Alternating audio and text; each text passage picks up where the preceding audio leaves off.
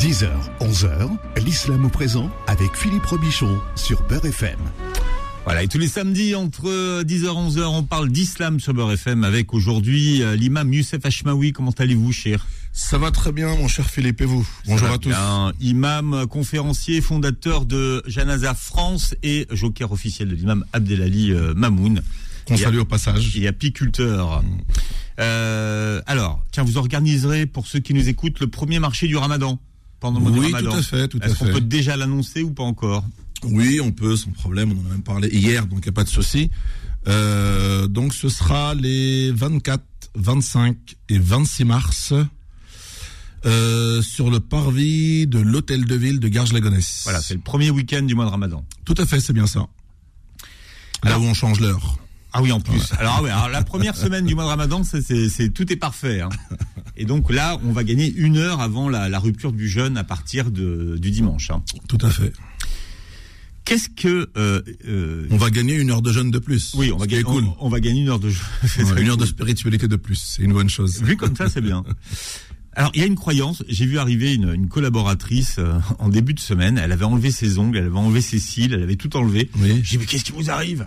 Elle me dit, bah, 40 jours avant le mois du ramadan, euh, faut tout enlever. J'ai dit, ah bon? Elle me dit, ouais, il faut arrêter de boire, il faut tout... euh, voilà. Alors, d'où ça vient cette idée de ces 40 jours avant le mois de ramadan qui- qu'il faut tout arrêter? Super question.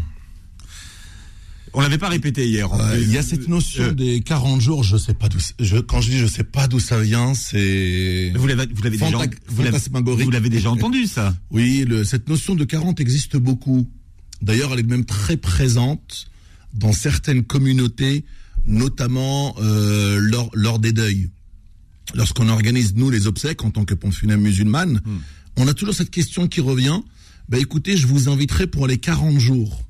Alors, 40 jours, lorsqu'on creuse, lorsqu'on étudie la question, ces 40 jours de deuil, ou ces 40 jours où on fait une cérémonie, donc post-décès, on fait une cérémonie à l'issue des 40 jours chez certaines personnes, dans certaines croyances qui sont même très limitantes, d'ailleurs. Et euh, c'est une tradition, en fait, euh, l'expert de, de- de- des courants de pensée qui vous parle, lorsqu'on étudie le chiisme, dans le chiisme, vous savez, c'est vraiment tous ces Perses qui sont venus et ont intégré d'une certaine façon l'islam, ont intégré l'islam avec, bien sûr, leur propre tradition. Les traditions qui étaient euh, à l'époque euh, très ancrées dans la, dans la péninsule. Donc, ont apporté ça avec eux, ont apporté un certain nombre de codes sociaux euh, et de codes moraux qui existaient à l'époque chez eux, ont apporté ça et euh, ont entré ça dans leur islam, dans l'islam chiite. On a ça, mais qui ne fait pas partie de l'islam en soi. Mais dans l'islam chiite, ils ont apporté ça. Et donc, à l'issue des 40 jours de deuil, Hmm. du décès, de l'enterrement, si vous voulez, on fait euh, une certaine cérémonie. Ça s'est répandu dans certaines communautés, dans certains pays musulmans, et ça existe partout. Hein. Moi, j'ai grandi en Syrie pendant des années, ça existait. J'ai aussi grandi en Algérie, j'ai visité le Maroc, la Tunisie, plein de pays musulmans. Ce, cette notion de 40 jours, ah, dans 40 jours, on fera la pierre tombale. Et dans 40 jours, on fera la... Il y a toujours cette notion de 7 jours et de 40 jours. 7 jours n'a aucune légitimité, aucun fondement dans tous les textes fondateurs de l'islam, ni dans le droit musulman. Idem pour les 40 jours de deuil. Maintenant, il y a ces gens qui, qui sont dans certaines addictions de drogue, d'alcool euh, et autres, faux ongles, fossiles, etc., etc. Alors, je sais pas si on peut parler d'addiction en termes de faux ongles et de fossiles. Non, non, je parle pas de ça. Alors, Oui. l'addiction, je sais pas, euh, je, je, je suis pas là-dedans, donc je, je ne pourrais, je ne pourrais pas, Non, je ne pourrais pas je juger. confirme que vous êtes Voilà. tout à fait euh, sans fossiles et sans faux ongles. Mais, Mais, euh, je ne suis pas l'expert de cela. Euh, néanmoins, voilà, quand je parle des gens qui sont addicts, c'est surtout plutôt ben, à la boisson, aux drogues, etc. Et, euh, même même des jeunes hein, que vous allez croiser dans certains dans certains lieux, vont vous dire à, à l'approche du Ramadan, tiens, ils ont tout arrêté.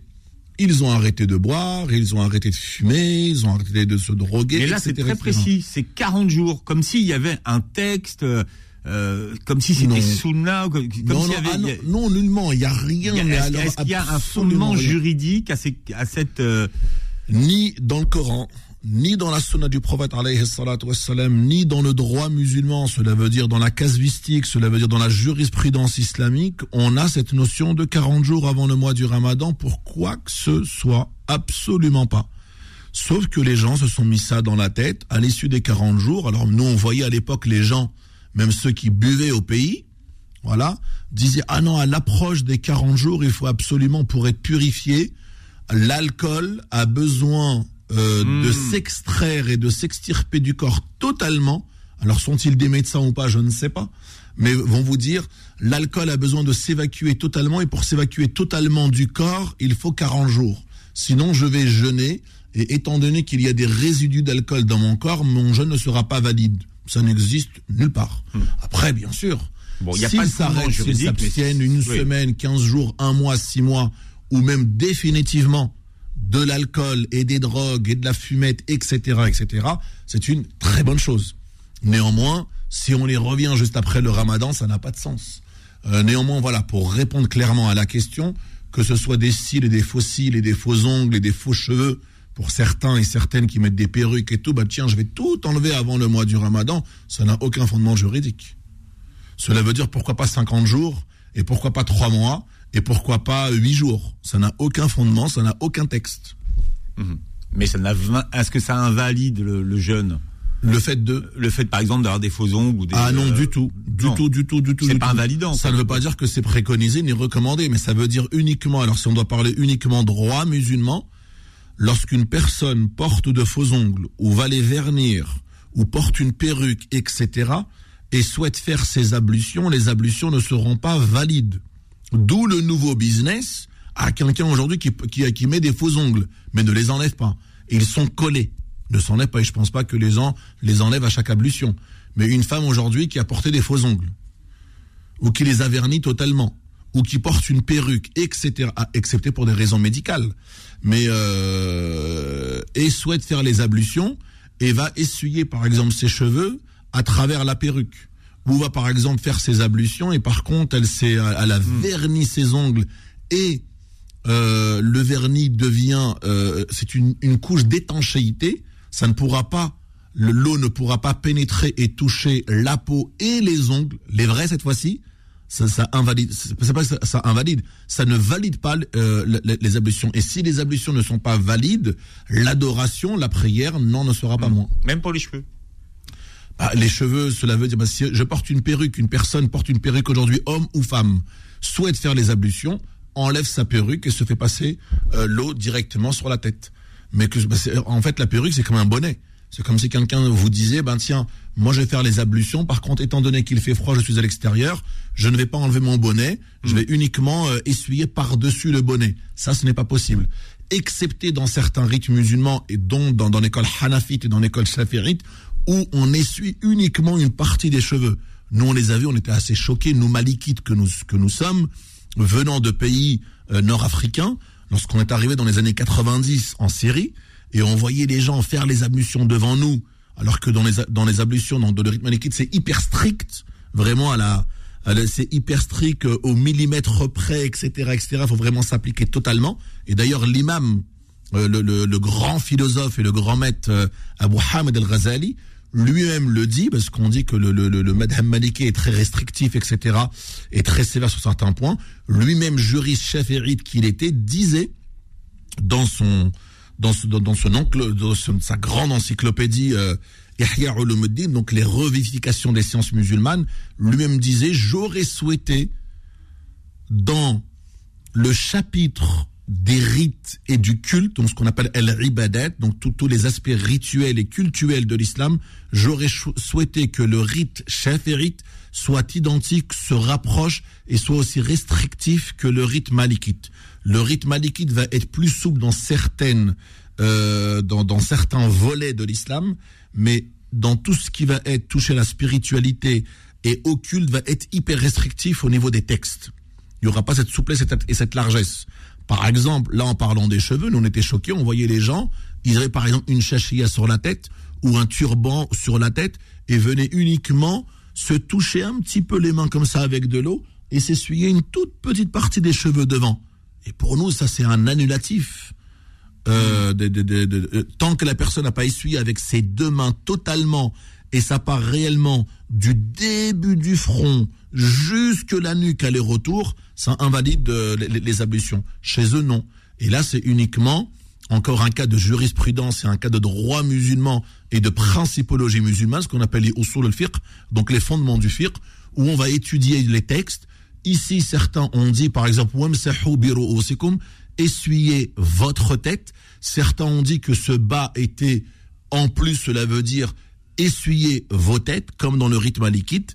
Et chez les Hanafites, chez les Shafirites, donc les deux grandes écoles aussi de jurisprudence, eux ont dit que ce bi, cette particule de bi, voilà, est uniquement un partitif. Cela veut dire essuyer une partie de vos têtes. Et ils prennent bien sûr pour argument lorsque Allah subhanahu wa ta'ala dit dans le Coran, euh, euh, donner une partie voilà donner une partie de votre richesse en don et si Allah subhanahu wa ta'ala ici est-ce qu'il veut dire donner votre argent ou une partie de votre argent. Donc ils disent le bi est identique dans ce verset là comme dans d'autres versets où lorsque nous avons un bi cela veut dire uniquement une partie d'eux. Donc c'est un partitif qui veut dire une partie d'eux et pas l'intégralité. Bon bien sûr après c'est sujet à discussion juridique etc etc On peut mélanger les écoles?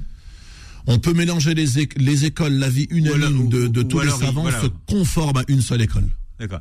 C'est-à-dire qu'à partir du moment où on se détermine d'une école, on suit les rites de l'école Tout à et on fait. peut pas parce que l'école d'à côté fait ça, le faire Exactement. parce que ça nous arrange. Né- néanmoins, avec, euh, alors pour moi-même, oui, afin que mon culte soit valide et que mes Hmm. croyances soient aussi valides. Néanmoins, pour la personne qui me questionne, aujourd'hui, vous avez dans la communauté, notamment, alors, vous êtes en Algérie. Les gens vous posent la question, vous leur répondez comme un simple malikite parce que vous savez que le pays en soi, Tunisie, Maroc, Algérie, Mauritanie, Libye, etc., sont de facto malikites. Donc vous n'allez pas leur répondre avec un avis hambalite ou, euh, ha- ou hanafite. Donc voilà, je répète, voilà, euh, malikisme, chafirisme, hanafisme et hambalisme, les quatre grandes écoles de jurisprudence qui ont codifié le droit musulman. Donc là, vous mettez un avis. Vous, Vous, émettez un avis. un avis. Maintenant, vous avez quelqu'un aujourd'hui à Paris qui vous pose la question et vous savez qu'il est d'obédience parce que peut-être qu'il est peut-être d'origine pakistanaise ou indienne et on sait que ces communautés dans leurs pays respectifs suivent le rite hanafite. Vous n'allez pas lui imposer votre vision ou encore votre fatwa ou encore votre réponse selon votre école. Vous allez vous adapter à lui en lui disant dans l'école hanafite, voilà l'usage qui, qui est que. Maintenant, vous avez des cas où vous ne pouvez pas vous conformer à une seule école. On prend l'exemple du Hajj. Les gens qui vont partir au Hajj dans trois mois. Trois mois, si je souhaite me conformer uniquement à une seule école, je ne pourrai pas. Il y a tellement d'annulatifs et de restrictions dans certaines choses. Si je dois me rester fiable uniquement à une seule école, je ne pourrai jamais accomplir mon Hajj. Donc là, je suis obligé d'aller prendre quelques avis ici et là.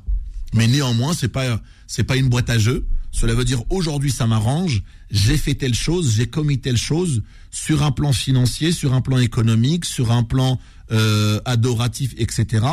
Euh, ah, le rite le rite hambalite ou bien le rite euh, euh, malikite me dit que si jamais j'ai mangé volontairement ou j'ai fait telle telle chose volontairement pendant le mois du Ramadan, je devrais expier de temps de temps de temps. Néanmoins, dans le rite chaférite, ils me disent que j'ai le droit de faire telle chose. Ben écoute, je prends, je prends tel rite.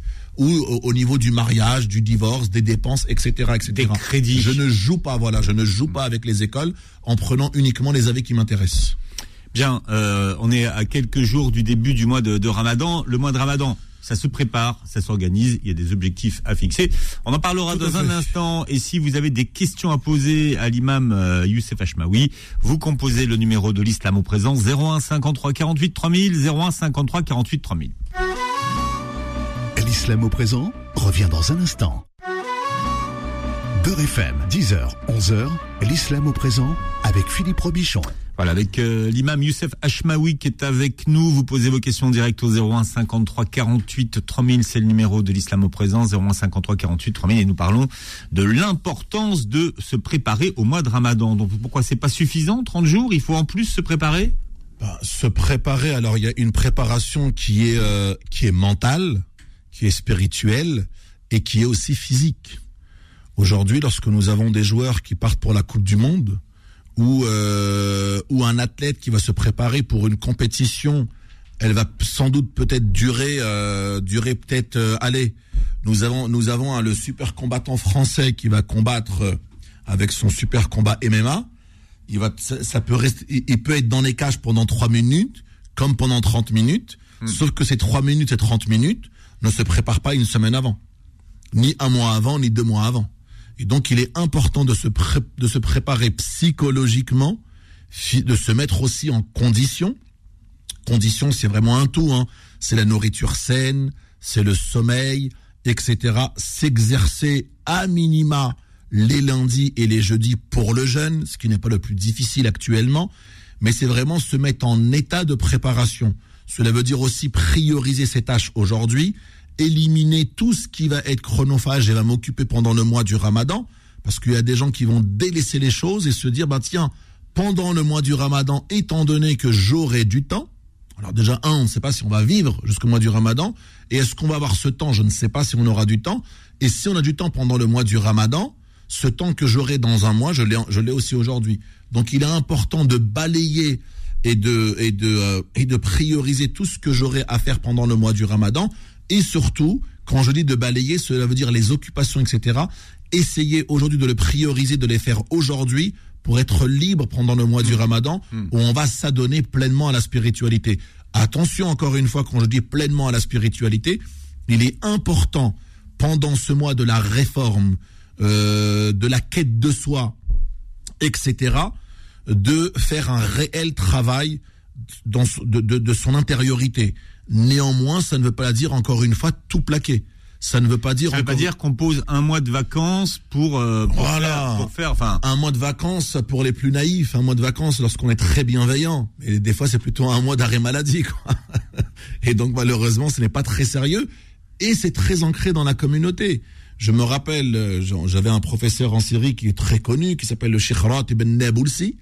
D'ailleurs, pour ceux qui sont francophones, anglophones, turcophones et arabophones peuvent revenir à son site qui est plurilingue et qui est euh, impressionnant, tant au niveau des textes, des vidéos, des audios, etc., des, téléchargements qui sont gratuits. Et c'est une mine d'or, ce site-là. Donc, Naboulsi, naboulsi.com, il me semble. Et euh, il nous disait, je ne comprends pas le- les musulmans.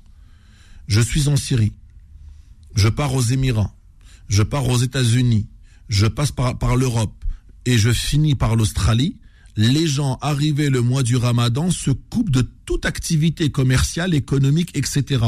Pour quelle raison? Ils disent, tiens, c'est le ramadan, je vais rester chez moi. Et pire encore, ce que j'ai trouvé, lui-même le dit, nous, ça nous choquait pas, mais ça nous choquait quand même que euh, le mal ou encore ou, encore euh, ce qui est ce qui est fait aujourd'hui par la communauté musulmane ici, alors c'est alors c'est qu'une partie et heureusement, mais soit reproduit ailleurs. Il disait je ne comprends pas, j'étais en Australie et je voyais que les mosquées étaient bondées toute la journée, mais les gens ne travaillent pas. Ah non, pendant le Ramadan, il y en a qui se mettent au repos, il y en a qui arrêtent leur- leurs activités et il y en a qui se mettent aussi en arrêt maladie. Ça, ce n'est pas possible. Ça, c'est vraiment pas possible. Se mettre sciemment en arrêt maladie alors que je ne suis pas malade, c'est aussi en quelque sorte voler et tricher. On ne peut pas voler et tricher et se dire musulman et se dire je vais voler et tricher, donc la fin justifie les moyens, étant donné que je vais jeûner et je dois me consacrer à l'adoration, je vais donc tricher et voler. Ça, ce n'est pas possible. Donc le, le musulman a son activité, son activité professionnelle, commerciale et autres et autres. Parallèlement, il y a un temps pour la famille. Parallèlement, il y a un temps pour l'adoration. Ce n'est pas parce que nous avons aussi des écrits et nous avons aussi des hadiths du prophète alayhi salatu wassalam qui nous mettent en garde à se consacrer pleinement au mois du ramadan, pendant le mois du ramadan à toutes les adorations, et plaquer le tout après le ramadan, où cela veut dire pendant le ramadan, je suis versé pleinement dans la spiritualité, dans le culte, dans la méditation du Coran, dans le rappel, dans les invocations, dans les évocations, et une fois passé le mois du ramadan, j'ai fini et je repars et je retourne dans mes travers. Ça, ce n'est pas possible. Et donc, il y a un réel problème chez certains. mais attendez, quand, quand, quand, quand, vous dites ce n'est pas possible, euh, est-ce que ça veut dire que ça invalide le rite Non, ça n'invalide pas le ça. rite. Cela veut dire c'est c'est toute. euh, C'est intellectuellement compliqué. Intellectuellement, Oui, mais- éthiquement parlant, moralement parlant, ce n'est pas possible. Cela veut dire que je dois trouver un équilibre. C'est ce qu'on souhaite aujourd'hui avoir dans la communauté. Ce sont uniquement des êtres, des musulmans et des musulmanes équilibrés. J'arrive pas à trouver d'autres termes. Vraiment trouver un équilibre pour tout, car le prophète wassalam, nous disait et euh, nous recommandait de donner à chaque chose son dû. Lorsqu'il est parti visiter l'un des compagnons du prophète, non, il a croisé une des femmes de la communauté et lorsqu'il lorsqu'il l'a lorsqu'il l'a croisée, il a vu qu'elle était complètement euh, euh, elle était complètement délaissée et elle se délaissait elle-même. Il lui a dit mais pourquoi es-tu dans cet état-là? Et euh, cette femme lui répond ton frère Abu Darda, d'accord, euh, n'a que faire des femmes. Donc je me délaisse car entre guillemets il me calcule pas, hein, il ne cherche pas après moi. Et donc est parti le voir, on lui disait non parce qu'elle lui a dit en fait il passe ses journées en jeûne et il passe ses nuits en adoration. Et donc le prophète alayhi aurait pu acquiescer en disant bravo le musulman.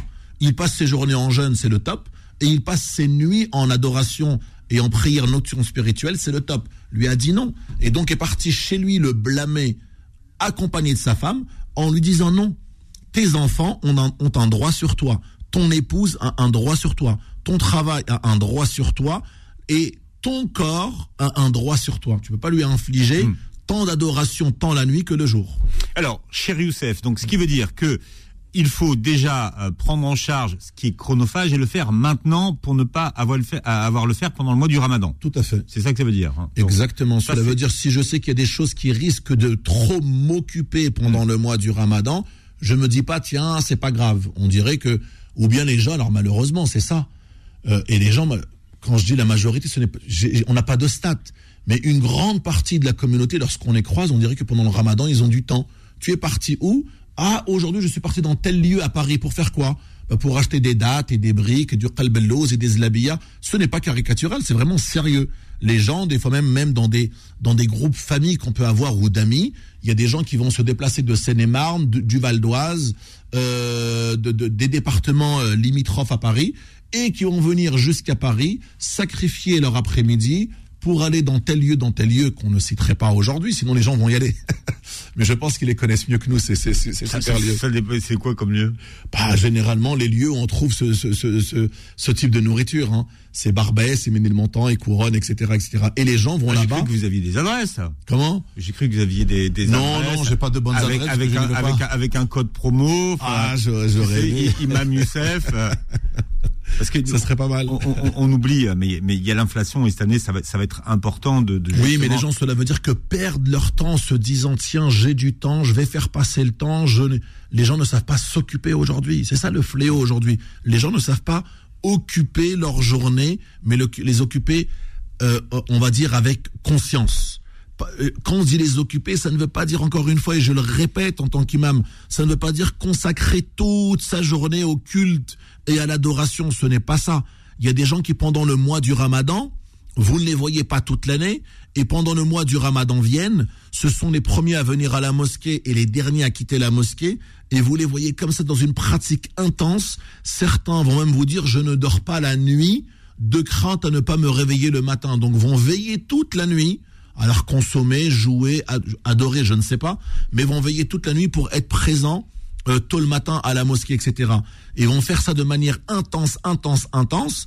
Et vous les voyez que dépasser deux, trois semaines, ils vont jeter l'éponge. Ce n'est pas possible. Parce qu'il faut vraiment trouver un équilibre pour tout. Vraiment prendre le curseur, trouver un équilibre pour tout. Il y a un temps pour tout. D'ailleurs, l'Ecclésiaste le dit, il y a un temps pour tout, pour les activités sous le soleil, c'est bien ça. Et donc, il y a un temps pour tout, il y a un temps pour l'adoration, un temps pour la famille, un temps pour le loisir, un temps pour l'éducation, un temps pour s'aérer aussi l'esprit, des temps d'aération d'esprit pour nous, pour nos enfants. Donc, il faut vraiment consacrer un temps pour tout. Ce pourquoi il nous faut impérativement d'avoir un projet, un programme très structuré, pensé avec un réel échéancier, avec des objectifs à court terme, à moyen terme, à long terme, même si ça dure que 30 jours. Quand je dis à long terme, cela veut dire se préparer et entrer dans cette école de discipline qu'est le mois du ramadan pour vivre comme ça l'année avec des objectifs qui sont clairs. Car aujourd'hui, les derniers stats que j'avais lus il y a quelques années, sur les gens, mais de manière planétaire, hein, à travers le voilà, à travers le monde. Euh, une personne avait publié une étude en disant que seuls 3% de la population mondiale vit avec un ou des objectifs à concrétiser en tête. 3%. Cela veut dire que nous avons 97% de gens, de personnes sur Terre qui vivent comme ça, sans objectif, ni à moyen, ni à court terme, etc., etc. Que souhaites-tu concrétiser dans sa vie? Il ne sait pas. Il vit pour vivre comme tout le monde. Hmm. Donc, ce qui veut dire qu'il faut avoir des objectifs euh, pendant ce mois de, Ramadan, mais comment on détermine ces objectifs? Chacun est son état. Aujourd'hui, on peut pas, on peut pas, euh, on peut pas de manière aujourd'hui se dresser comme ça de manière sermonnaire, doctrinaire, en disant aux gens il faut que tu fasses que tu sois. Que Mais par exemple, quelque chose qui revient euh, souvent et qu'on entend hein, euh, au début du mois de Ramadan, c'est cette année, je vais lire le, le Coran en, intégralement, par exemple. C'est une, c'est une très bonne chose. Mais au lieu de le lire, encore une fois, il y a une quand même certaines nuances à apporter. Le lire est une très bonne chose. Maintenant, allez nous avons dix personnes devant nous. Une personne n'a jamais lu le Coran de toute sa vie. On va lui dire oui, lis-le une, bonne, lis-le une fois, il n'y a aucun souci. Ça va prendre un petit peu de temps quand même, peut-être une bonne heure par jour le fait de lire, on va dire un chapitre, voilà, on appelle un chapitre pour dire un jouz, d'accord? Ou sinon on va parler aussi de deux hizb. Au Maghreb, on ne parle pas de jouz, on parle de hizb. Et donc on parle de 60 hizb. Ben écoute, ou bien un jouz, il y en a 30 dans le Coran, 30 jours, même si cette année on va jeûner que 29, donc 30 jours, tu vas lire deux hizb par jour, donc un 12. Tu vas juste le lire cette année uniquement. Ah, on sait qu'on jeûne que 29.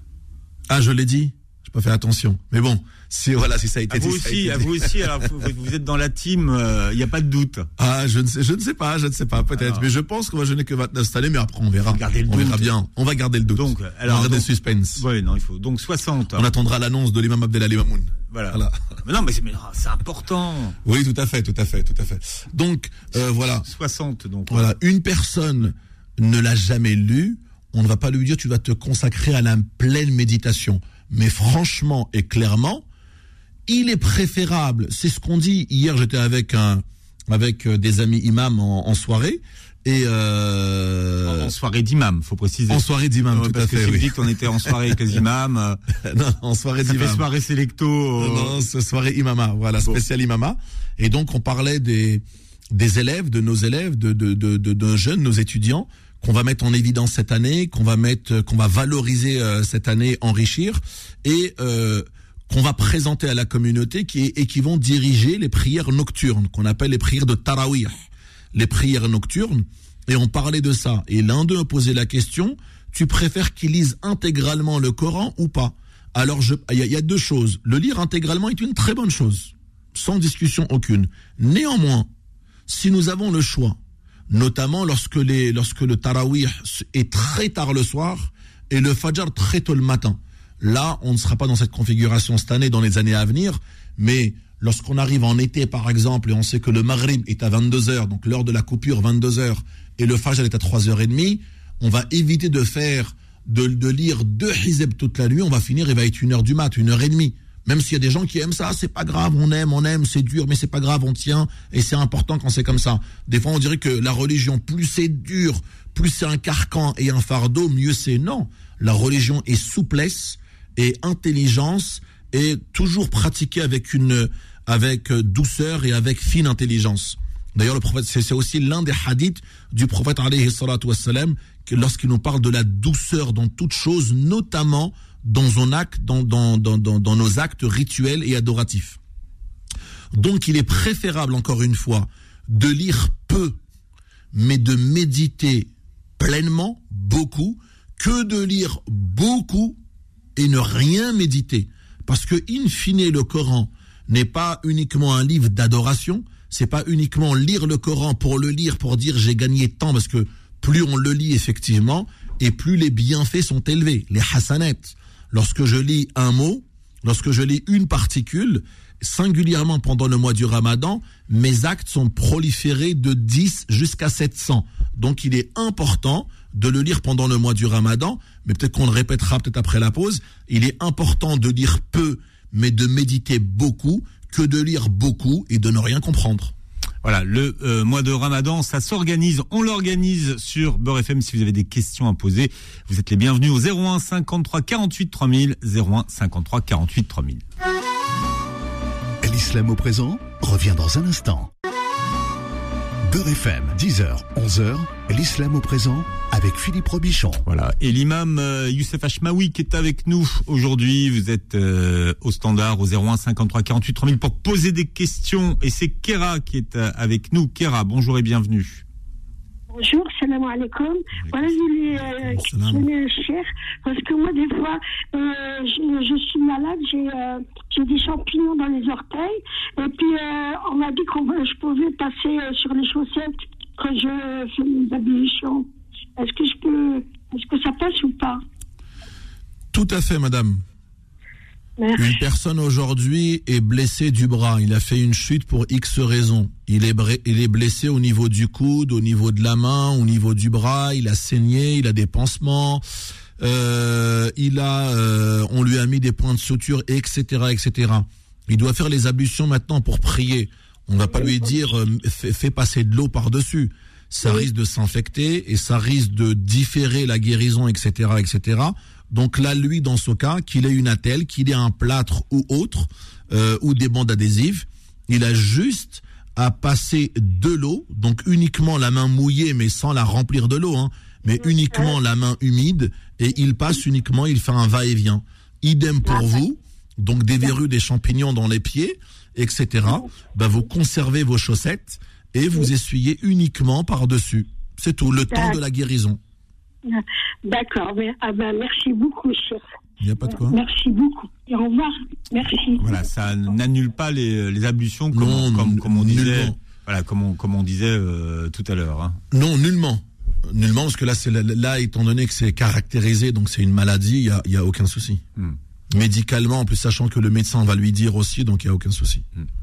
Mais ça, c'est la, la réponse vaut pour Kera. Hein. C'est pas pour tout le monde. C'est que ah, pour Kera. vous- oui, Voilà, il c'est ça, pas que ce hein. soit une habitude, tout à fait, oui. Voilà, c'est- c'est- c'est- il faut être atteint d'une euh, d'une pathologie. Ou, Tout voilà. à fait. Et là, je peux essuyer.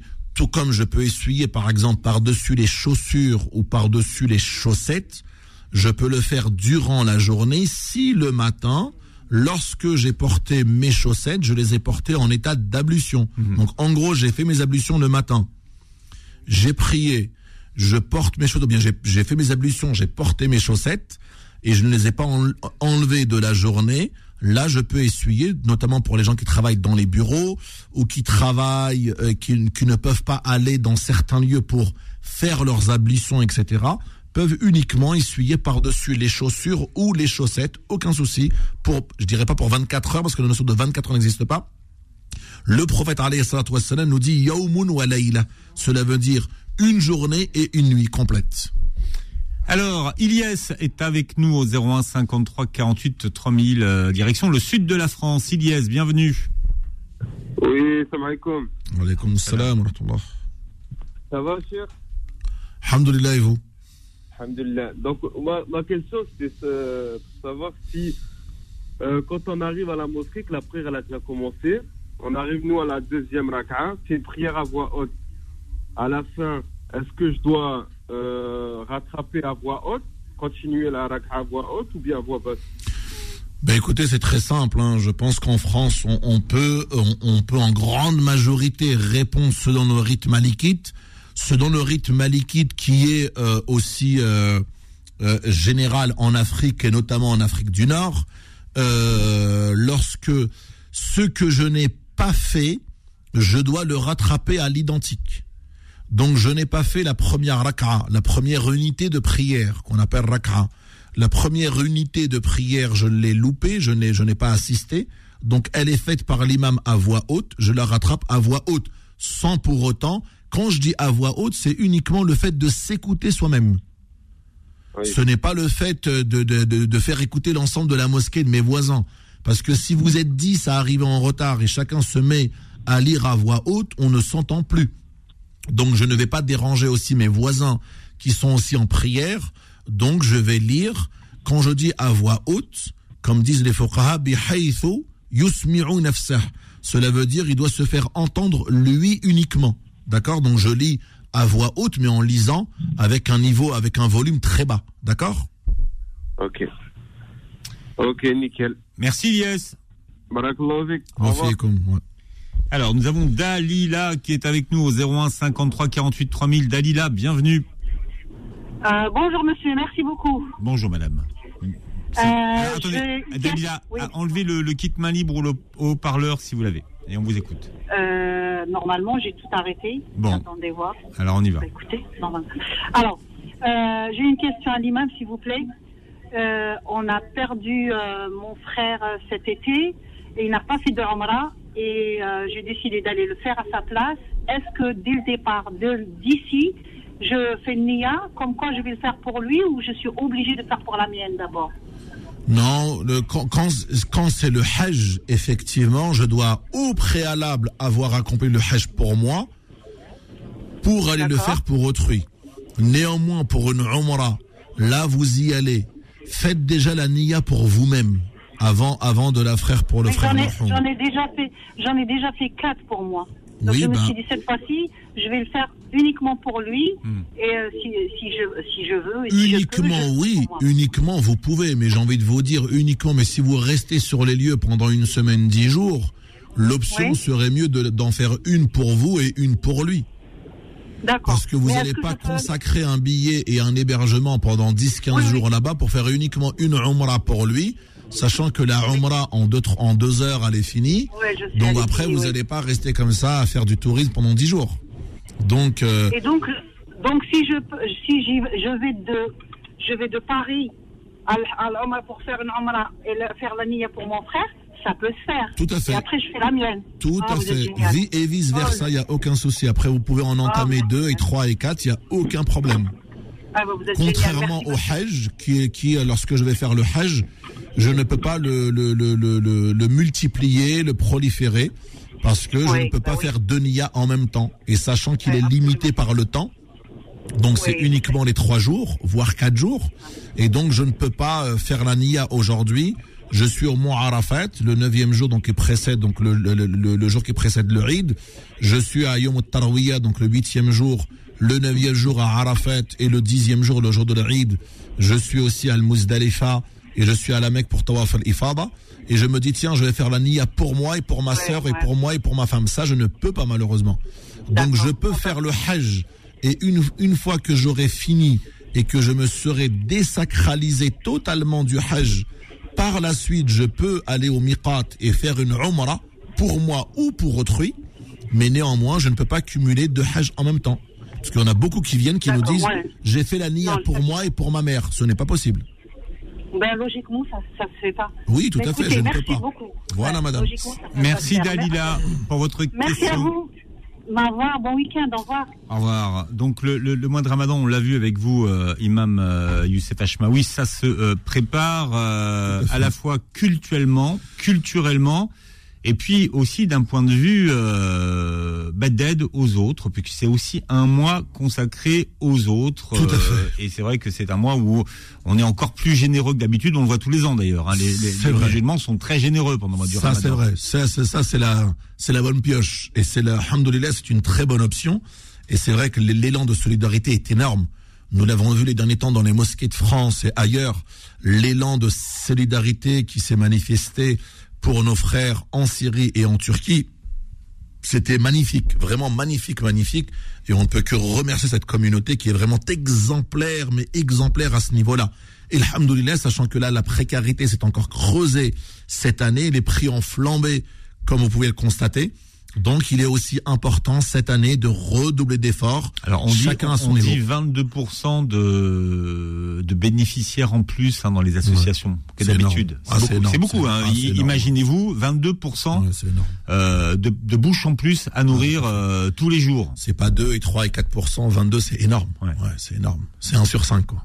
Bon, donc euh, comment on, comment on aide les autres? En fait, elle est peut-être bête ma question, mais, mais, mais finalement pendant pendant le euh, quand on se demande comment être utile pendant ce Très bonne question. Comment moment. être utile à sa société, à sa communauté, à la vie humaine? Mm. Ça, c'est vraiment la question. Parce que le prophète, alayhi salatu wassalam, lorsqu'on l'a, lorsqu'on l'a questionné dans un hadith sahih, donc, donc valide, pour ne pas dire authentique, mais ça veut, on appelle ça authentique, la, terminologie voudrait plus qu'on appelle ça valide, sahih. Et donc, dans le hadith valide, le prophète on l'a questionné en lui disant, mais quel est le meilleur des musulmans? Le prototype, le top du top, quel est le meilleur des musulmans? Et, le répond, et, euh, au prophète de répondre, le meilleur d'entre vous, le meilleur des musulmans, c'est celui qui est le plus utile aux gens. Aux gens dans leur globalité, cela veut dire, hmm. fussent-ils musulmans ou non musulmans tant qu'ils ont, voilà, on, il, ici on parle de l'humain, l'humain est en difficulté, l'humain est, euh, défavorisé, de, euh, en grande difficulté, en grande précarité, etc. Donc comment ça s'organise? Ça peut s'organiser à tout niveau. On n'attend pas que ce soit des ONG, des associations caritatives, humanitaires, etc. qui nous sollicitent, nous-mêmes comme nous sommes. Et aujourd'hui, alhamdoulilah, on voit ça beaucoup chez les jeunes filles. Nous, des fois, on a lancé des opérations euh, des, opérations solidarité, ce qui m'a toujours choqué. On a vu, on a vu quatre cinq camions venir et j'ai vu trois jeunes filles hmm. d'une vingtaine d'années et elles sont venues. On n'avait plus de place pour stocker le matériel en leur disant mais comment allons-nous faire si l'on laissait le véhicule on va, on, va essayer hmm. de le vider la nuit. Ils nous ont dit impossible. On a loué le camion chez euh, telle euh, telle enseigne commerciale et on doit impérativement le rendre demain. On ne peut pas le garder, c'est impossible. Ils avaient loué un grand camion, hein, un, long véhicule, en 20 mètres cubes, et ils sont venus à trois, d'à peu près d'une centaine de kilomètres vers Amiens, voilà. Elles sont venues là-bas à trois filles, un camion bondé de colis alimentaires, etc. Et elles ont tout vidé, reparti. J'ai pas trop cherché en leur demandant est-ce que tout ça c'était uniquement leurs œuvres à elles, uniquement les trois, ou est-ce qu'elles avaient rassemblé les dons de la part de beaucoup de filles, beaucoup de garçons et ont tout acheminé? Trois filles d'une vingtaine d'années et d'autres et d'autres. Hein, les, en première ligne dans les associations, mais ça c'est vrai, hmm. les garçons viennent après. Mais euh, les femmes sont en première ligne. Tout à fait. Toutes les associations. c'est énorme. Donc on peut le faire au niveau de ses voisins. On peut, on peut recenser, regarder les familles autour les gens de vont, nous. Les gens vont vous dire, ouais, mais il n'y a pas de pauvres autour de moi. Bah, on, on, on, en trouve. On en trouve. Attention, on n'en trouve pas. Effectivement, on peut, on peut après euh, s'associer ou éventuellement euh, solliciter euh, des associations, des mosquées ou autres. Imam Youssef Hachmaoui, merci d'avoir assuré pendant ces deux semaines. On vous retrouvera pendant le mois de, du Ramadan la semaine prochaine. C'est l'imam Abdelali Mamoun qui sera là. Et dans un instant, ce sont vos petites annonces en direct sur Beurre FM au 01 53 48 3000. Retrouvez l'islam au présent en podcast sur beurrefm.net et l'appli Beurre FM.